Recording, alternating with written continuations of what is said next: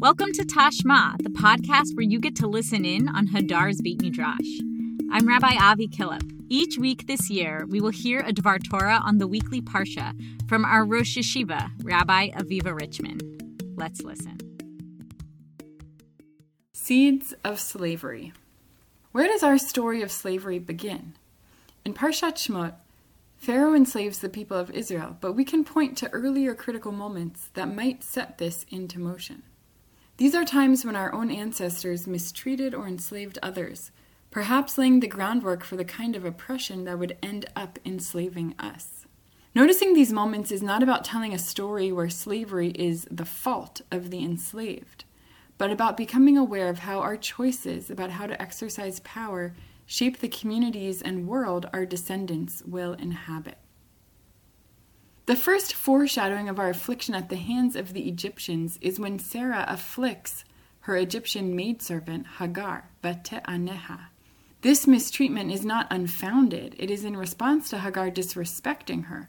But even so, some commentaries critique Sarah's behavior and see it as the root cause of later mistreatment of the Jewish people.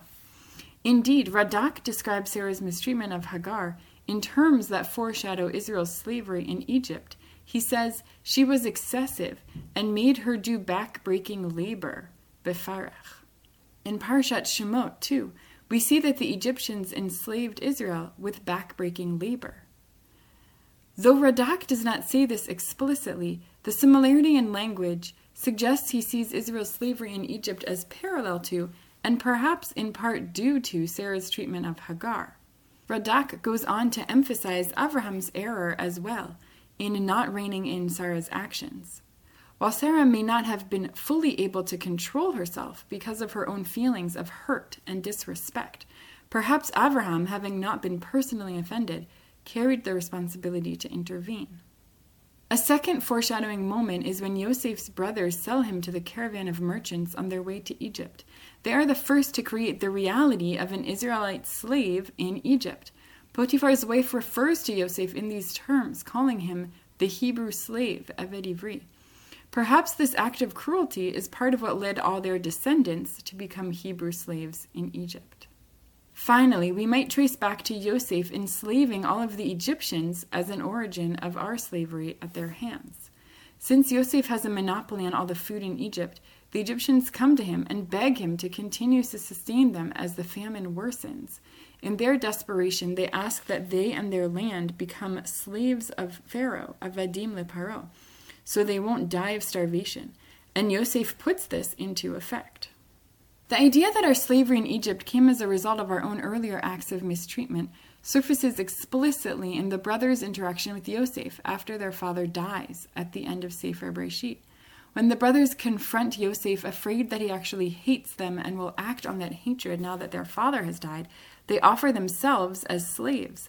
Some commentaries see this offer as their proposal for fair punishment, an echo of our second foreshadowing moment. Since we sold you as a slave, enslave us. The brothers assume it would be entirely reasonable for Yosef to enslave them, since they sold him into slavery. They offer themselves as slaves to Yosef specifically, perhaps even so as to avoid a worse punishment, such as him selling them to some other Egyptian. How might we have expected Yosef to respond to his brother's offer? He has dreamed that his brothers would bow down to him. On Yaakov's deathbed, he blessed Yosef with ruling over his brothers, and he oversaw the enslavement of all regular Egyptians in return for supporting them in the famine. He might have very reasonably come to the conclusion that his brothers are, in fact, meant to serve him. Like he responded affirmatively when the Egyptians offered to be slaves, he could have just as easily, and maybe even more justifiably, accepted this offer from his brothers. We certainly haven't seen God step in and explicitly communicate to Yosef that he should do anything else. In this way, the brothers' offer to become Yosef's slaves weaves together the second and third examples of the origins of Israel's slavery, their selling Yosef as a slave, and Yosef's enslavement of the Egyptians. Given this context, it is striking that Yosef does not enslave his brothers right then and there. In contrast to Sarah's treatment of Hagar, Yosef's behavior here represents restraint, even when he could and did exercise much harsher control over someone in his power. The commentary Ha'amek Davar understands Yosef as outrightly rejecting any dominion over his brothers in principle. Behind Yosef's response to his brothers, Am I in place of God? He hears echoes of the verse in Sefer Vayikra For Israel are servants to me, they are my servants. As servants of God, they cannot be enslaved to any other person. Instead of getting totally wrapped up in his own power and amplifying his position as much as possible, Yosef shows humility and restraint. Another commentary, Rabbeinu Bechaya, makes this point even more strongly. Yosef fears God and sees himself as subservient to God. He is, in effect, a servant. He therefore cannot imagine placing his brothers as his own subservients. How do we make sense of Yosef's humility and restraint on his own power in response to his brothers in light of his willingness to enslave the entirety of the Egyptian people? There are two ways to approach the glaring differences in his enslavement of the Egyptians and generosity to his brothers. Ramban takes one path, stressing that Yosef was generous with the Egyptians and actually did not fully enslave them. The Hebrew word eved has some flexibility between servant and slave. According to Ramban, Yosef only bought their land, but not their bodies. They would be sharecroppers rather than slaves. And even as sharecroppers, Yosef was generous, ani et chesed imachem, allowing them to keep the majority of the produce that usually belongs to the owner, four fifths, and giving Pharaoh only one fifth, a reversal of the usual arrangement, where the sharecropper keeps only one fifth. They were enslaved only inasmuch as they were obligated to continue working the land in perpetuity, not that Pharaoh could force them to do whatever he wanted or afflict them as slaves. On the other hand, another commentary, the Bechor Shor, emphasizes that the Egyptians had become fully enslaved. He sees the origins of Israel's slavery in Parshat Shemot coming from the Egyptians' complaints about differential treatment. He says, They came with an accusation against Israel all the Egyptians serve the king, but you don't serve him. Therefore, since the Egyptians provide the grain, you provide the storehouses to put it in.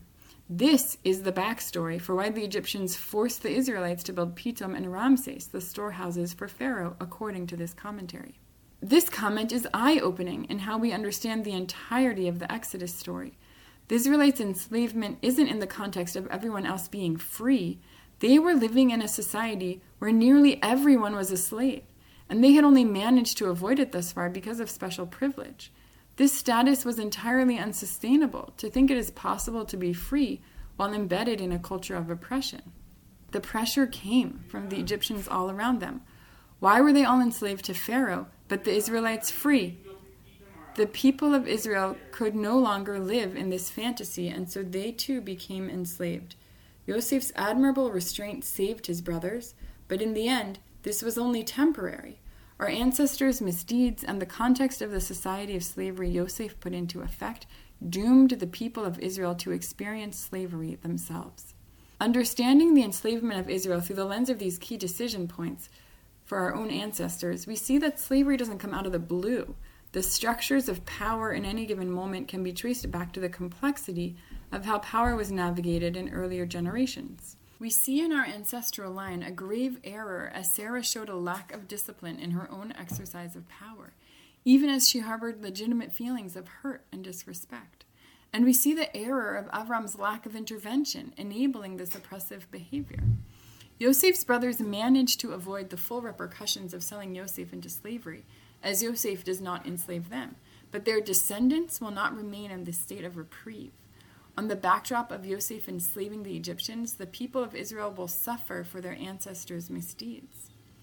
Our own slavery comes on the heels of a string of abuses of power, and in the context of a society already steeped in slavery and oppression.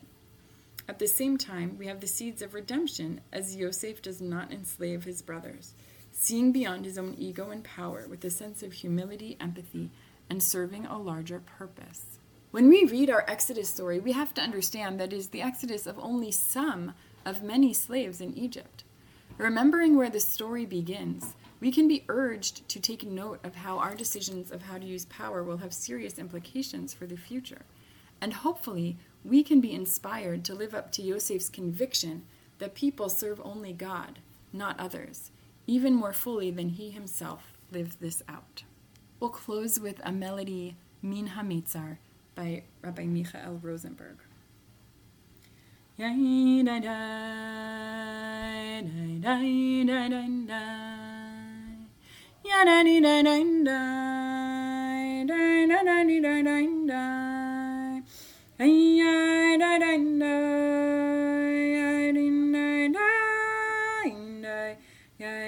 Ya, da, da, da.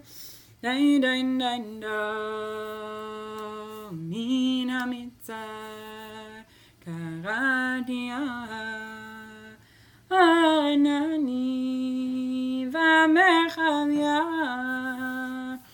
Mina Mitza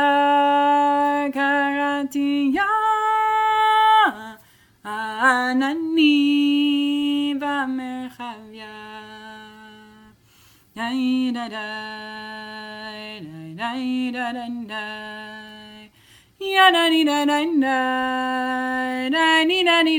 da